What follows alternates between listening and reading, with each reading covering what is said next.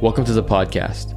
I'm your host, Dr. Kaveh Kavusi, and I'll be discussing a diverse array of subjects that span from my experiences in the emergency room to the furthest reaches of the universe. I will be hosting guests, inviting illuminating conversations that at times may challenge ways of thinking or being, while also nurturing curiosity, meaning, and awe into life. Please consider subscribing, liking, saving, or sharing this podcast with any of your friends or family if it feels right for you. Thank you for taking the time. Let's dive into the podcast.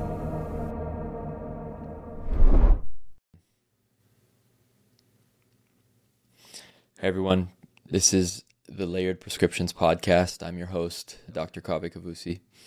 This is a solo cast, and from time to time, in between having amazing guests, people that I hold in high regard and hold near to my heart, I have conversations that initially originate with myself and I'm there's some that are really important stories uh, or things that have happened to my life that I feel that's important points of reference that for example if my children were to listen to this podcast at some point I know that this would bring up particular things that maybe they would make associations on oh yeah that's one important moment in my daddy's life.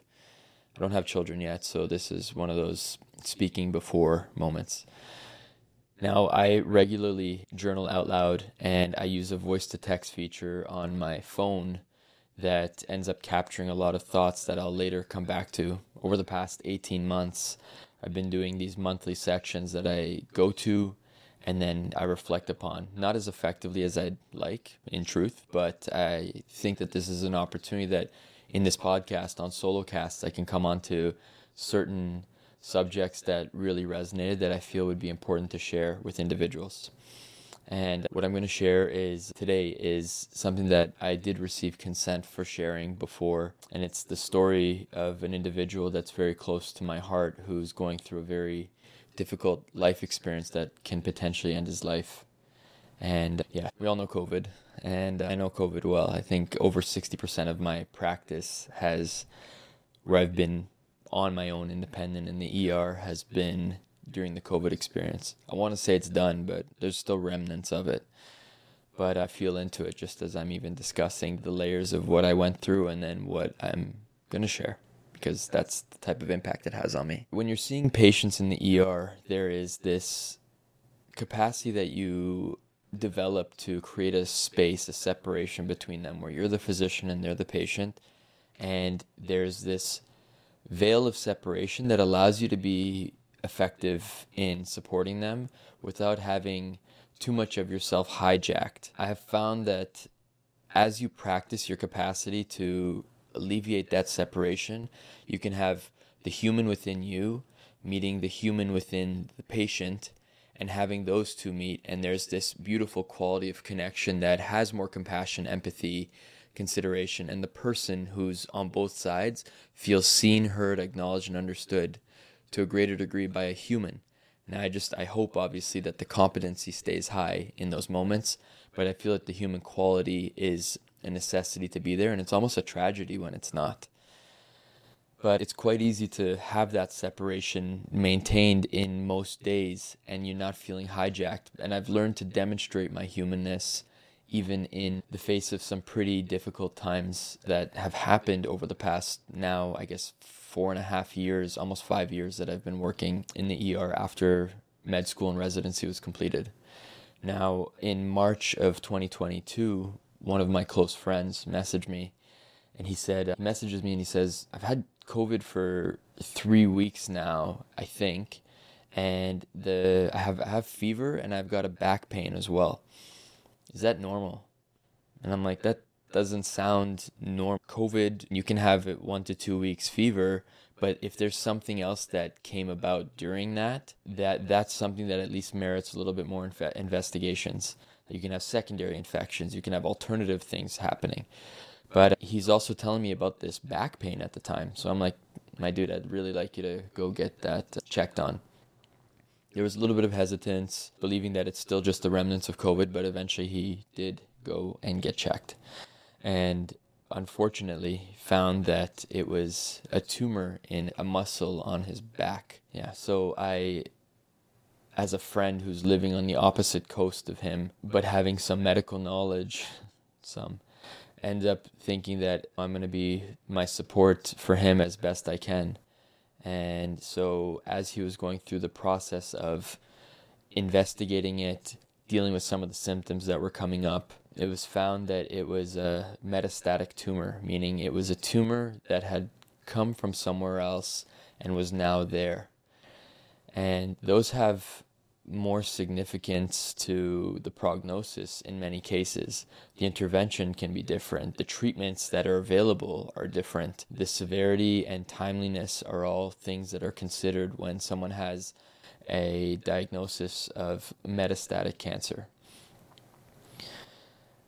And when I first heard that this was the case, I was I think I feel like I was living in kind of a daze with how I was experiencing the hospital as well too, and I was frustrated because I wanted to go and support my friend. Not necessarily being the solution for it, but being there in support.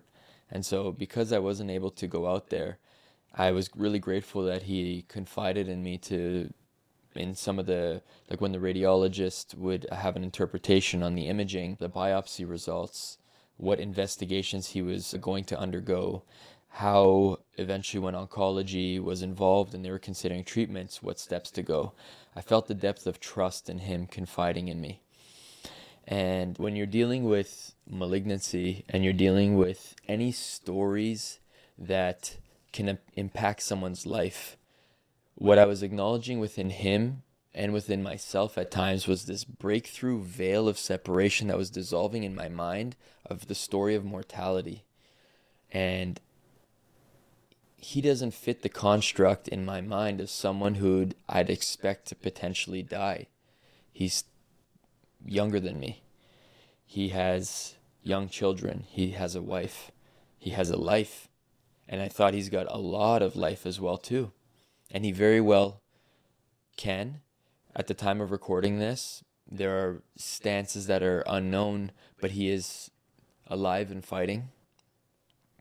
If that, I didn't want to leave anyone on too much of a cliffhanger. We leverage too much anticipation, but that's not the important point here. As his treatment and investigations were ongoing, the dialogue of it, sorry, the decision was made to have surgery and chemotherapy and he was in dialogue with me on what he felt would be the best way and I felt that I was in agreement with what the procedure was, what the intervention was going to be.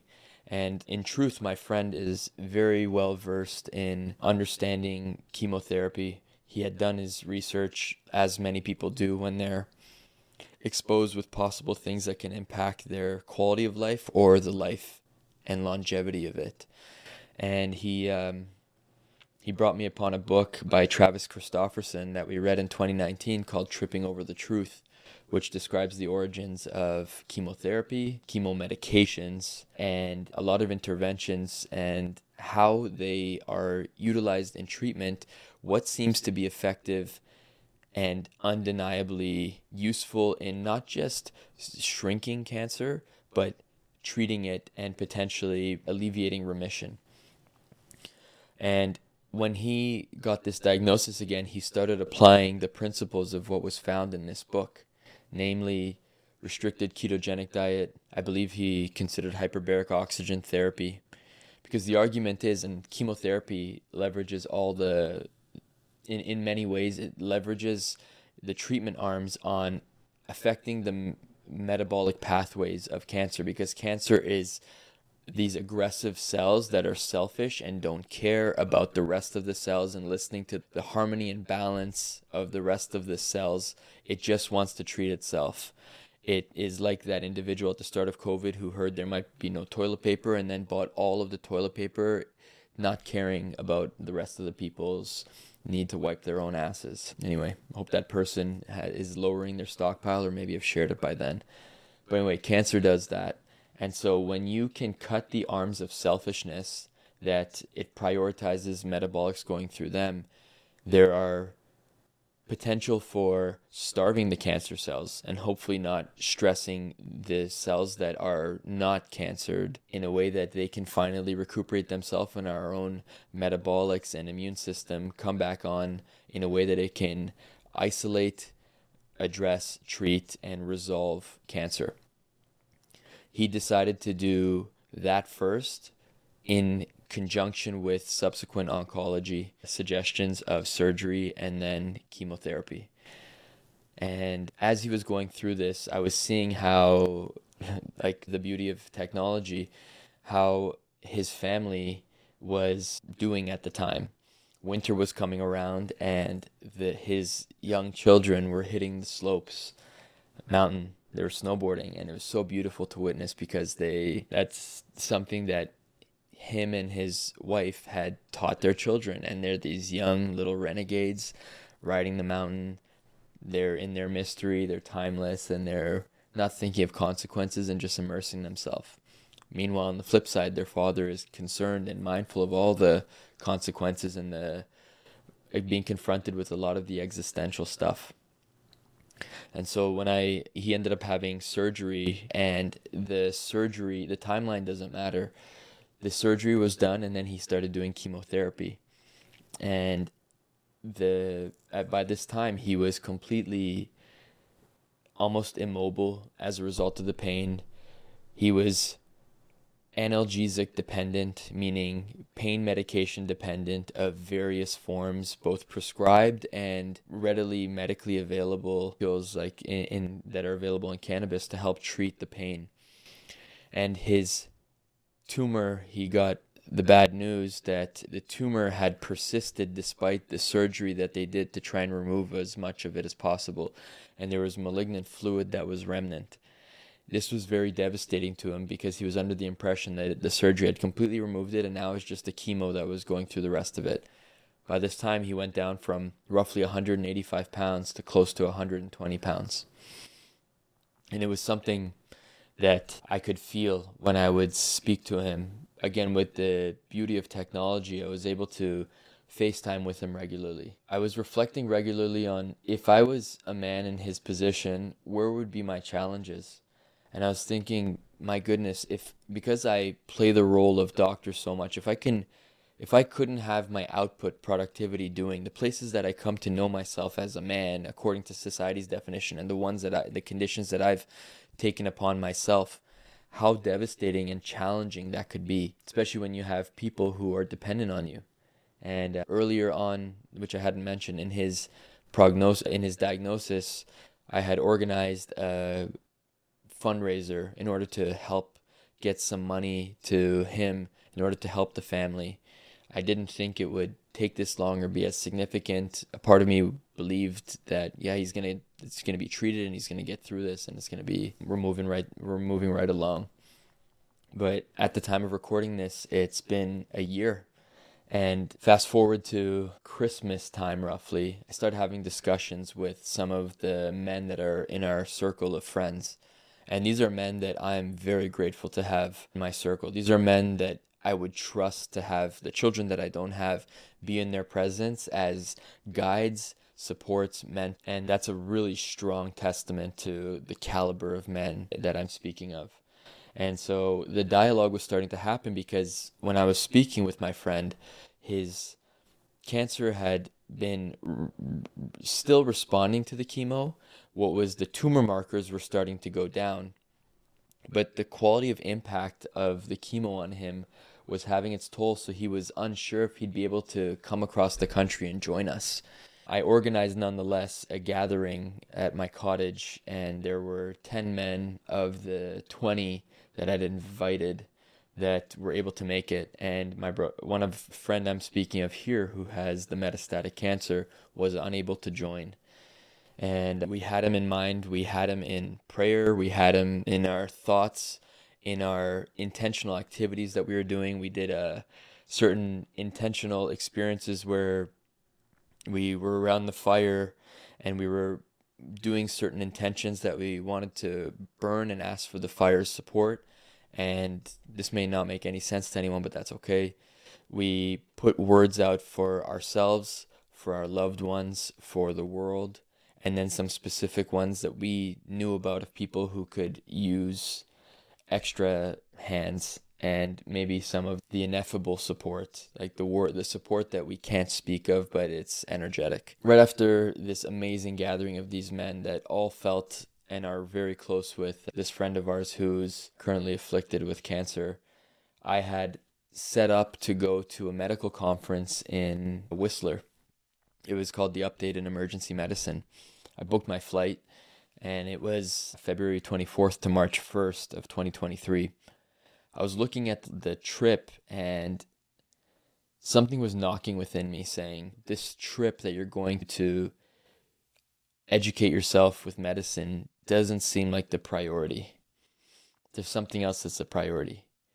I still had stories within me that justified, no, he's going to be there. I can go check on him another time. I need to keep my credits up. I really want to go snowboarding. It was very self serving things but I kept feeling this knock, and it became an undeniable knock that the priority is not to go to the conference, even though there's so much of things that would nourish me that would be there. I'm like, there's a deeper layer and maybe a more confronting aspect if I'm to go there for the things that truly matters. Because at the end of the day, like if you are putting all of your efforts towards your occupation and accumulating your resources, but you're not prioritizing connection, what I think it's an opportunity to reconsider what our priorities are in the first place. Because meeting people's eyes uh, that of people that have met your heart, and when you close your eyes, you feel their heart and they feel yours, are the people that are the things that we should be nurturing if we have the opportunity for it.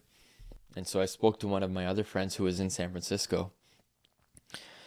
And he's very close with our friend as well too. I say San Francisco, but he is He's in the desert. He's from Miami originally, and uh, we'll just say California.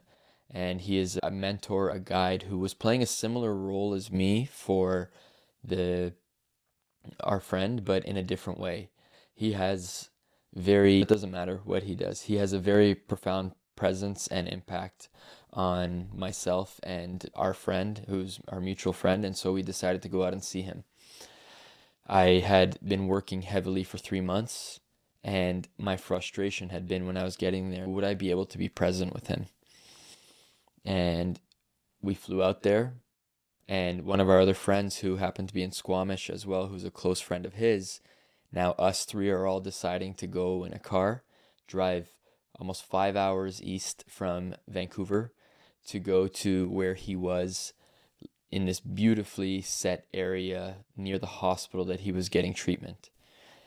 At this time, he had stopped doing chemotherapy because he was getting good signs that the tumor markers were coming down, that he wanted to treat the rest of it himself. He was having such difficulty with identifying who he was, feeling his sense of self. And that is one of the many things that cancer can bring up and I think that it was spilling into a lot of the existential challenges that come up with when you are feeling the fear of your mortality. And very few get to touch it. And I can say that I have when I was 20, and maybe that's a story for another time, but it was not to the degree that he was experiencing. So when we drove in, we got there, and there was a list of food that he'd asked for us to get for him. And they were very health oriented foods and I could completely understand why someone is choosing all these health choices. And it was a reminder because I often do that, but then I'm lax on it. But the prioritization of our beautiful vessel, our body is like it's up to us and it's an opportunity for us in every moment to choose the thing that is the most nutritive and healthy. Is our body saying yes in this moment type thing? Is our mind saying yes? Is our soul, is our spirit saying yes? And when I arrived when I arrived there, we drove right to the next the side of the house and the road is in between the home where he was staying and the lake and this lake is beautiful how it is stretched out steps away yet it was very difficult for him and almost impossible for him to take steps down there because where the tumor was situated in his body the faculty of movement was hindered as a result of the pain and the location. A man that I could barely keep up with three years ago, snowboarding with him on the mountain, was having a lot of trouble just meeting his basic needs of being able to walk. He was now using a walker. We got in there, and I got in, and we all came through the door, and he was sleeping initially, and he turns to us. He had this meditative music playing in the background see the table just filled with certain things to help him with pain medication and a heating pad. He's wrapped up in a blanket and he's in a very contorted position that he's trying to find some position that's comfortable to lay in. You can imagine if you're laying in bed and you're trying to find that comfortable spot, imagine never finding it. It's that's what it looked like when we got there, he turns over and we give him a beautiful. I felt like I gave him a hug that I just sank into. And I expect, I anticipate potential emotions to come through as sharing this because a part of me is reliving it as I share.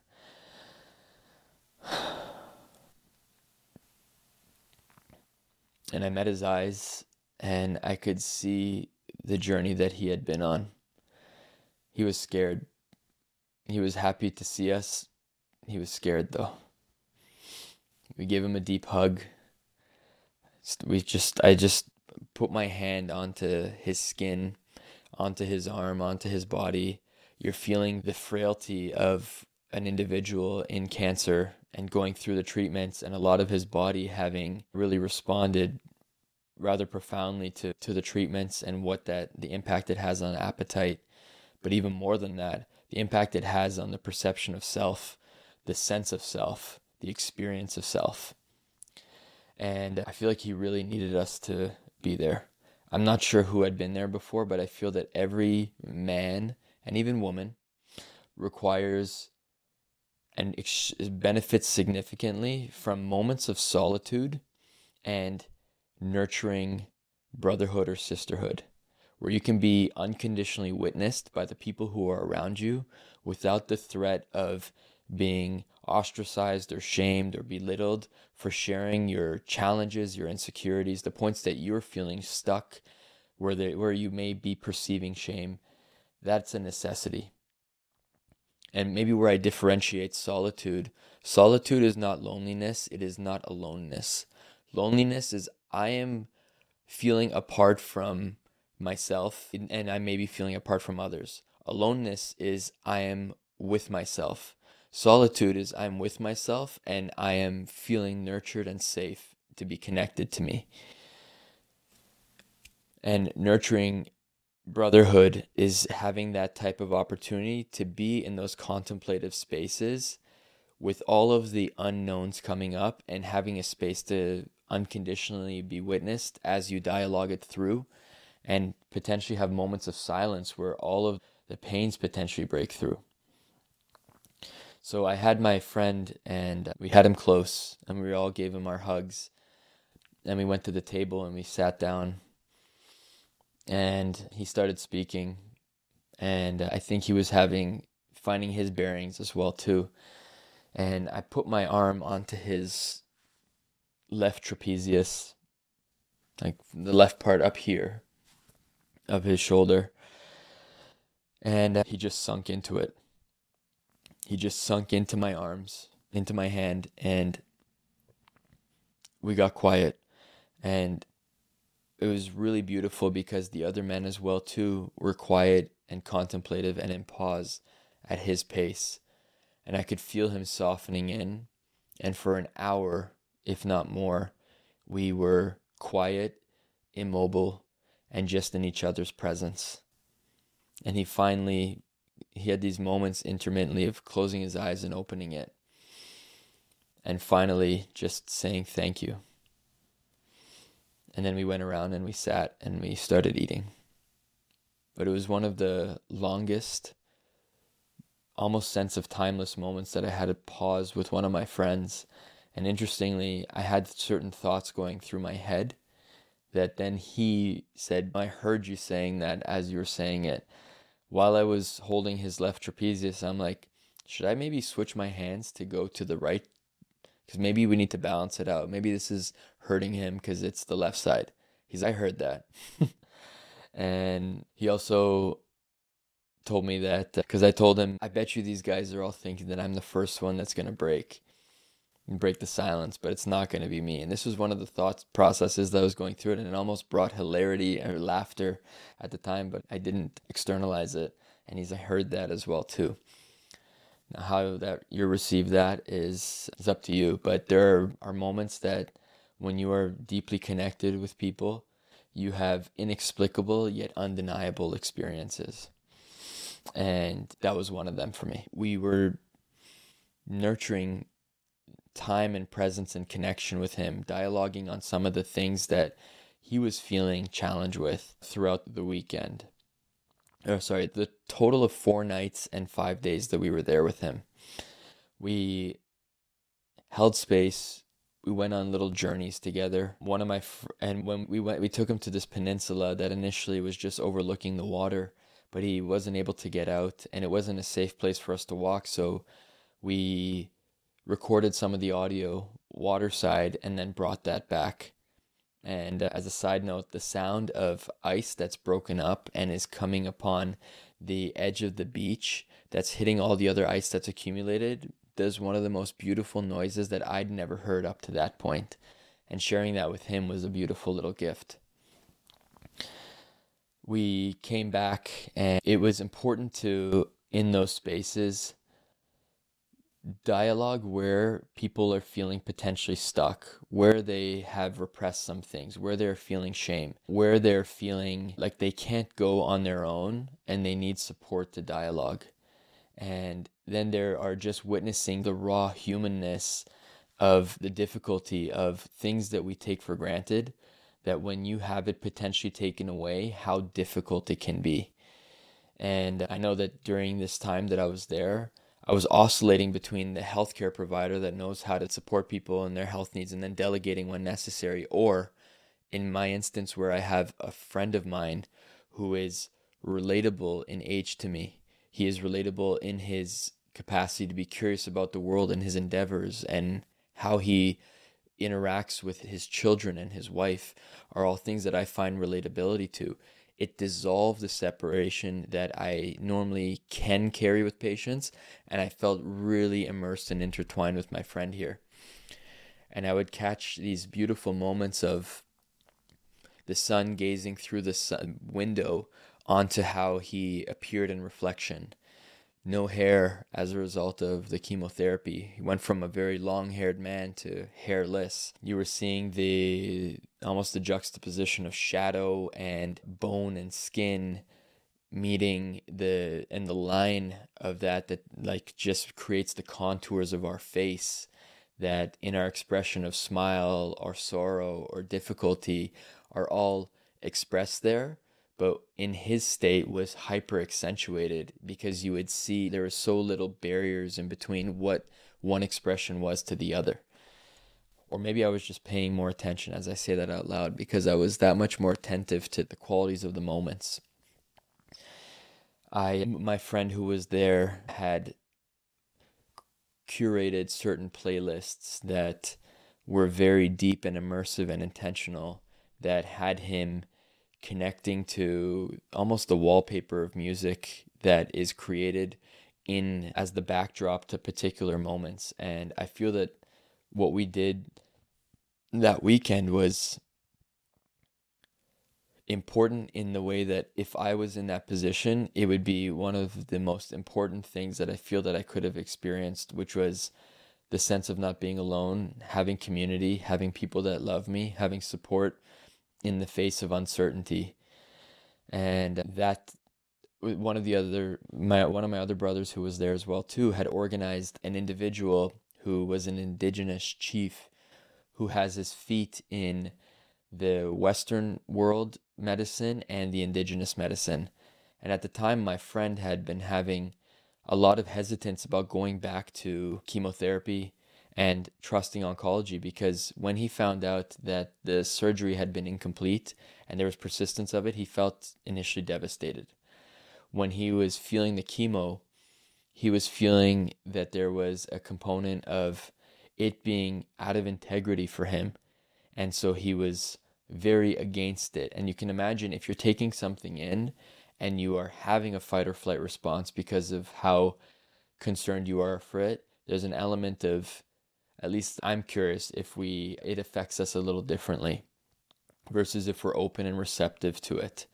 But the way that this chief had so gracefully spoken to us and he offered his time to speak to all four of us, he spoke about witnessing oncological miracles of individuals who had been stage three, stage four, and had certain interventions in place with Western medicine and with indigenous medicine that ended up being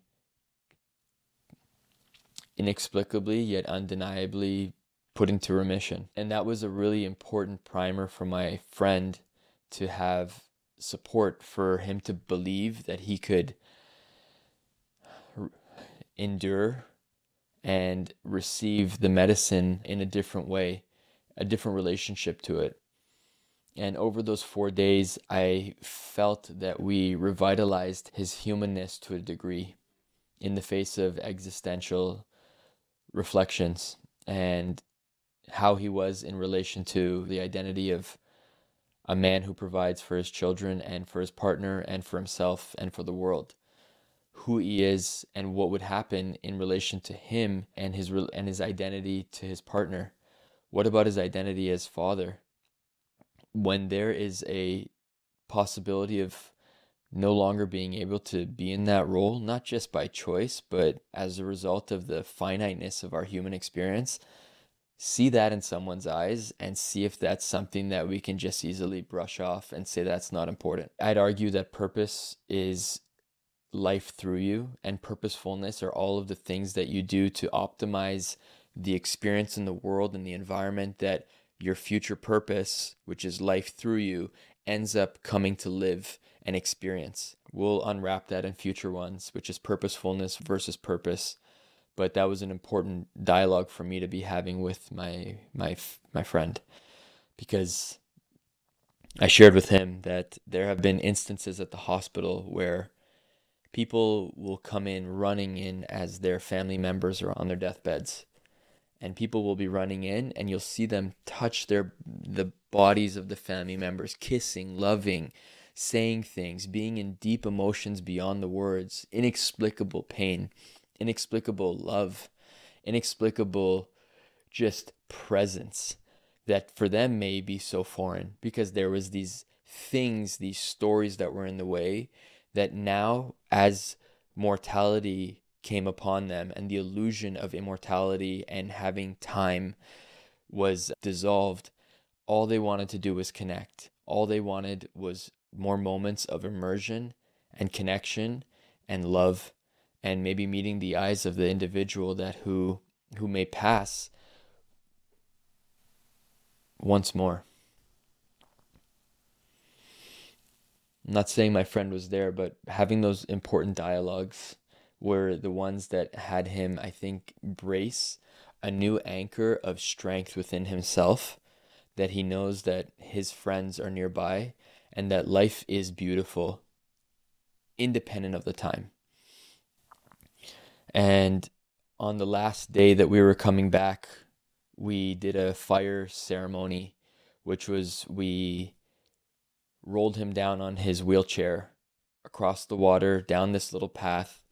And one of my friends, who has been a firekeeper for the indigenous community in Squamish recently, has set up a fire and it was very intentional. And we all came close and we're sitting by the water and the elements are upon us. It's cold. It's the water's there. There's a beautiful musical melody that's there of the sound of nature. There are people in the distance intermittently walking by, the sounds of a car or two driving by, but it's us. It's the fire cracking. It's the beauty of the contemplation that happens around the fire that we all had the opportunity to do. And we, again, had us, like we did at my cottage with those 10 men, an intentional process around the fire of burning what no longer serves us, thanking it thanking the elements and thanking life and nature itself.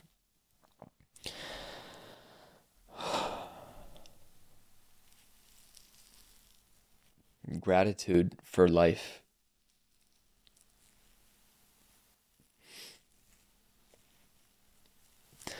And seeing my friend who in his wheelchair by the fire is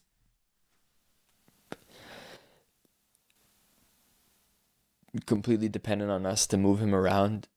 He beautifully contributed his piece of the fire to the fire. And uh, I reflected upon when I was coming to this trip was in coming to see my friend was I coming to say goodbye.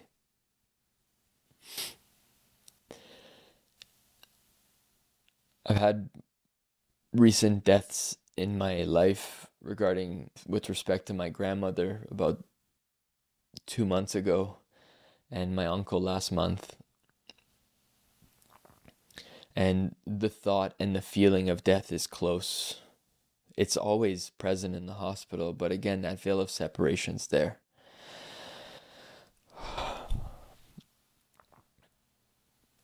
And if I if this were to be a goodbye, what a beautiful man to have, but what a beautiful moment to have shared with someone.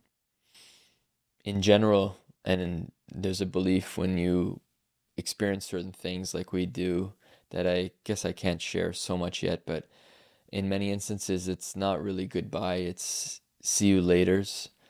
And I'm not saying that's the case now. He can make a full recovery but that was something that had crossed my mind at the time. We gave our our hugs. We tucked him into the couch that he would be in where his mom and dad would be coming to help him again as they have been lovingly for the past year. And we said our goodbyes and felt into every moment. I let my senses like soak in the smell, the touch, the taste of every food in the moment in it to a degree that I don't normally give myself permission and space for. And after I closed the door and we got in our car, I turned on the car and I went back to the window where he was. And I looked at him with just a pure smile on my face. And he gave me a beautiful smile back. And I walked back to the car, feeling a timeless moment, looking up at the water. And I drove back and with my two other friends, we were quiet and then in intermittent contemplation and reflection about some of the early things that were coming up with this with this experience that we had just had in support of a man that we love dearly and are rooting for and have a lot of hope that we and trusted that the medicine of our presence and who we are were helpful in reinvigorating the energy that can exist within him. Namely, him not feeling like he's alone in this process and having an opportunity to come to peace with some of the places that he had fallen out of his capacity to be most robust and available to. On my flight home, I started thinking about the illusions that we live by. And There are many, but there were 10 that really stood out to me, and I'm going to read them to you.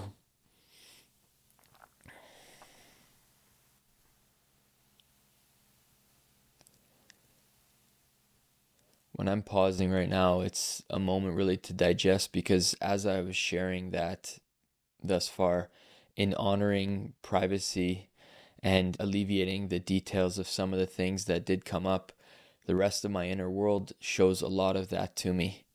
And there's a lot of feelings that can be in relative overwhelm. Because fuck, do we make life complicated? And is life complicated when it doesn't need to be to this degree? It can be complicated but navigatable in many instances, but there are these unnecessary hindrances that create charge and hindrance to the life experience that is an absolute robbery. And so these illusions that I'm going to share are more so catalysts of consideration. They're not intentions of blame. I'm not trying to point anyone out and say you're out of you're not grateful because of this. No, these are illusions that we carry, including myself, that I'm humbled into their intermittent dissolution. When they are intermittently dissolved, we see past the ego to the reality of something that's closer to true nature. But that true nature is truly undefinable. But uh, there's a sense of what it is beyond this. And so here's my list of top 10 biggest illusions. The first one is the illusion of tomorrow. There are no guarantees that exist for any of us. I've met and supported many people who woke up not knowing that was the last time that they would be in that bed, last time that they would see their loved one, last time that they would see their child, last time that they'd see themselves in the mirror, their pet, last time they'd get in the car. These are realities that wake us up. Period. See, I said period, and that's something from voice to texting that I'm so used to doing. So, the second illusion is that we have our next breath. Your next breath is never guaranteed, nor is anyone else's. You are in contract with your physiology and the environment to sustain life through that breath. And when that contract is broken, life ceases. So take a deep breath, hold it in, let out a deep physiological sigh of gratitude as you taste the beauty. And the gift is that there's this beautiful automatism that has that guiding you in relation to life. Trust that breath, appreciate that breath, in remembering that no breath is guaranteed to anybody. Next illusion that we can all attest to is our health. There are no guarantees that it'll get better or stay as it is. See a stroke patient, an accident, a heart attack, cancer, injury, trauma, death instantly redefine what health is. See your loved one incapacitated in a particular way and acknowledge health in a very different element. We spend our health to make it in life then we spend what's made to get health back. Kamal Ravikant has this saying and a book that says, Love yourself like your life depends on it. And that is an element to consider in all aspects of our health. There's this illusion that we have, which is number four, that our loved ones will always be there. Time with others is never guaranteed. The last text, the last hug, the last kiss, the last I love you, the last trip, the last goodbye, the last moment your eyes meet. Are your connections in order? Address that grudge and reconnect. Tell them how grateful you are for them and how much you love them. That phone call can mean the world. It can change their entire experience of it. Another illusion that we have in line with health is functioning faculties. You don't appreciate what you have until it's gone. Having a functioning, adaptive, pulmonary, cardiovascular, nervous system, limbs, consciousness, senses, range of motion, sight, smell, touch, taste, ability to speak and f- hear, memory retrieval. These are all functioning capacities and faculties that we take for granted and that are enormous to have as a moment of gratitude over and over again. I have a friend recently who was roughly my age who had an experience where he went to the bathroom in the morning. He's younger than me. And he went to grab his toothbrush and he couldn't. And he looked at his arm and it wasn't moving. And he went to tell his wife. And then he tried to communicate, but he wasn't making any sense and then he was able to regain his functioning capacities and brush it off. It happened again, and then it happened again.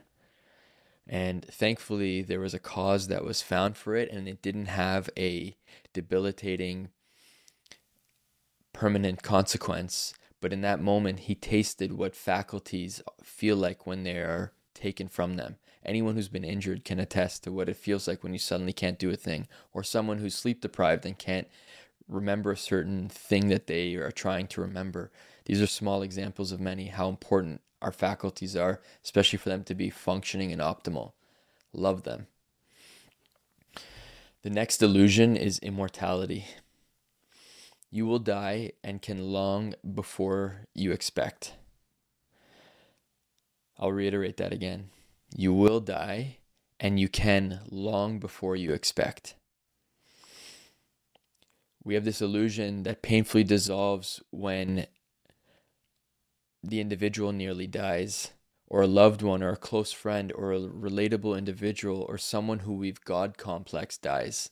Think of the celebrity who passes away that suddenly shakes you to your core and you feel your mortality and how fragile life is.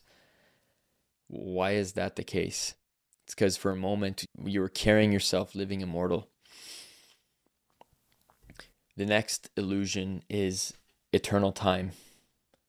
This one's different from immortality because with eternal time, the reason you don't prioritize the things that don't matter sooner is because you think you have time. Our mind doesn't say you'll never write that masterpiece. It says, I'll do it tomorrow, as if tomorrow exists. Remember illusion number one. You may not be able to make it up to that person or even yourself, so don't wait for that deathbed awareness or for someone or some tragedy to knock you across the face. Do it, express it, say it now. In integrity, of course. If you're trying to creep someone that you're going to be stepping over a boundary, it's worth reconsidering how you remain in integrity while still expressing it to them in a way that they can receive it in integrity as well. The next illusion is certainty. The only certainty is death and that you once came to be. People, places, things, resources, finances, faculties, life, freedoms, capacities, friends, lovers, your job can all change in a moment. Practice navigating your adaptation to uncertainty because that'll make you more available to the moments where the certain becomes uncertain. The next illusion is who you think you are. You're not that. That you is a bunch of conditioning patterns of thinking, feeling, beliefs, experiences, doings, judgments, and evaluations that is collectively called the identity. Impermanent in the ever moving stream of life, though. A few defective or diverted neuronal signalings away from grasp, meaning that a few things don't function well, and then your sense of who that identity is completely destabilized. This can be situational or environmental or it can be something that happens uh, organically as an insult to the brain, meaning something like stroke or lack of oxygen or a head injury or some other thing, a bleed. Anything can happen. I'm going to read the last two for you to consider. As I'm recording this, I'm realizing like it doesn't have the impact as how I feel it within me and as how I share it because there's when I write these down, especially the way that I wrote it for this one in particular, was for one of the social media pages that have a limit to characters. So it robs some of the substance for what I'm sharing. So I'll just say that one of the illusions that we have is who we aren't. And it takes a lot of self exploration for us to know who we aren't. We come to know who we are in many instances in relation to coming to see who we aren't. And because we are tribalistically wired, we come to know in relation first i am here because those individuals are there or that thing is there that belief is there. That belief is not mine so my beliefs are here. And you come to realize that's elements of your identity. And that illusion dissolves when you cannot grasp onto your identity because in the face of potential mortality your identity saying, hey, the tools that I had in order to help me survive are not helping me right now. So I'm on free fall of all of the things. And that's where you come to realize in a very confronting way, if you haven't spent any time with it, who you aren't.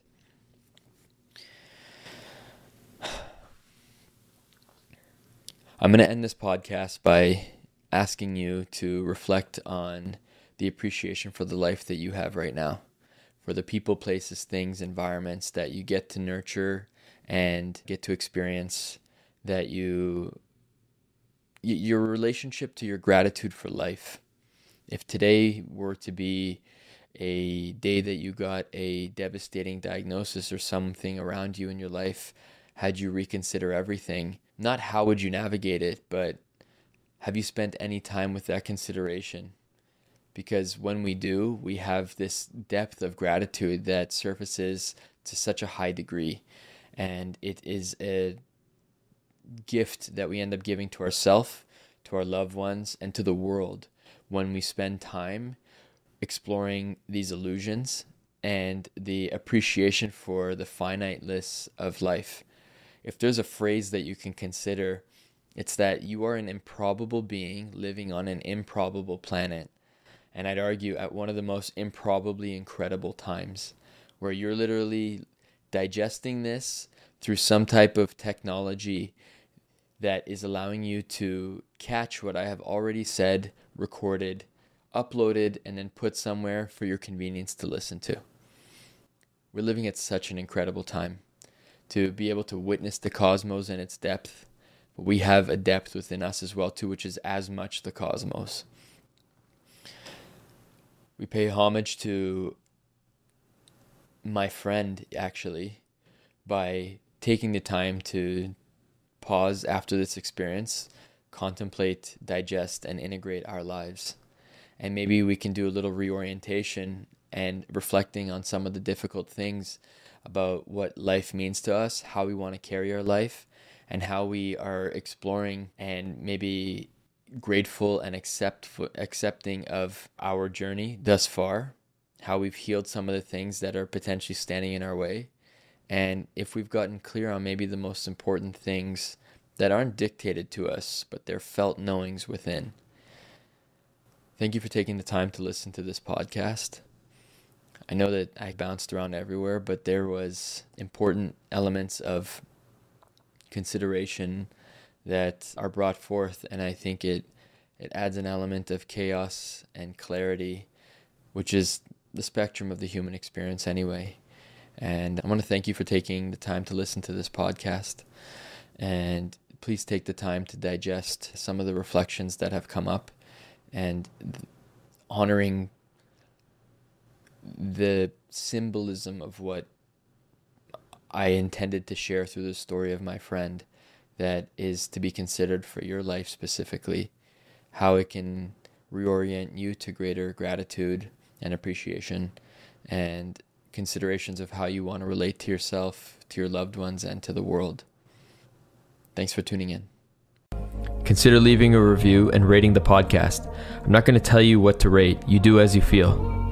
And please, before this podcast ends and you go on to the next thing, take three to five minutes in silence to allow some of the information that you heard to be contemplated, digested, and integrated.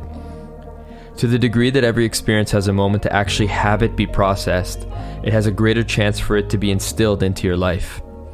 I wish the rest of your day and week is beautiful. Take care, remain curious, and don't forget to play.